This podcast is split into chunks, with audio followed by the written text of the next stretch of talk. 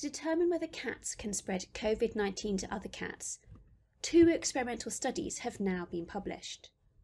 Three cats in each study were experimentally infected with SARS CoV 2, and then uninfected cats were placed in the same cage. The uninfected cats were then monitored over several days to see whether they became infected. Now, in the first study, one out of three uninfected cats became infected, whereas in the second study, all three uninfected cats became infected. What does this mean? Well, it simply shows that under experimental conditions, transmission between cats is possible. But does this reflect what happens to cats in standard households? The dose of virus administered to each cat was extremely high, and we know that given the choice, most cats will not spend 24 hours a day next to another cat. What about transmission to other animals?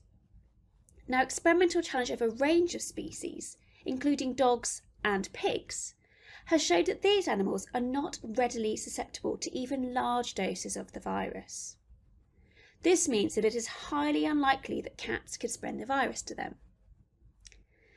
As for transmission to humans, there are no cases where this has been reported, but it is a theoretical possibility. However, the biggest risk of infection to people is of overwhelmingly other people.